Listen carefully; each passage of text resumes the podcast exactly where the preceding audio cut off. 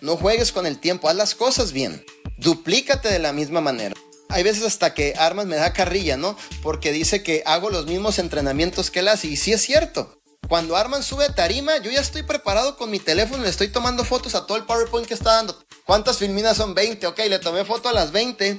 Prácticamente, ya que llego a la casa, copio el PowerPoint al mismo y yo le doy el entrenamiento de la misma manera. Entonces, él dice, no manches, o sea, los das de la misma manera. Obviamente, porque quiero seguir la línea y el legado de la persona más importante y quien lleva la gran responsabilidad de la visión la macrovisión, podríamos decir, de este proyecto divina que es nuestro CEO Arman Buyol.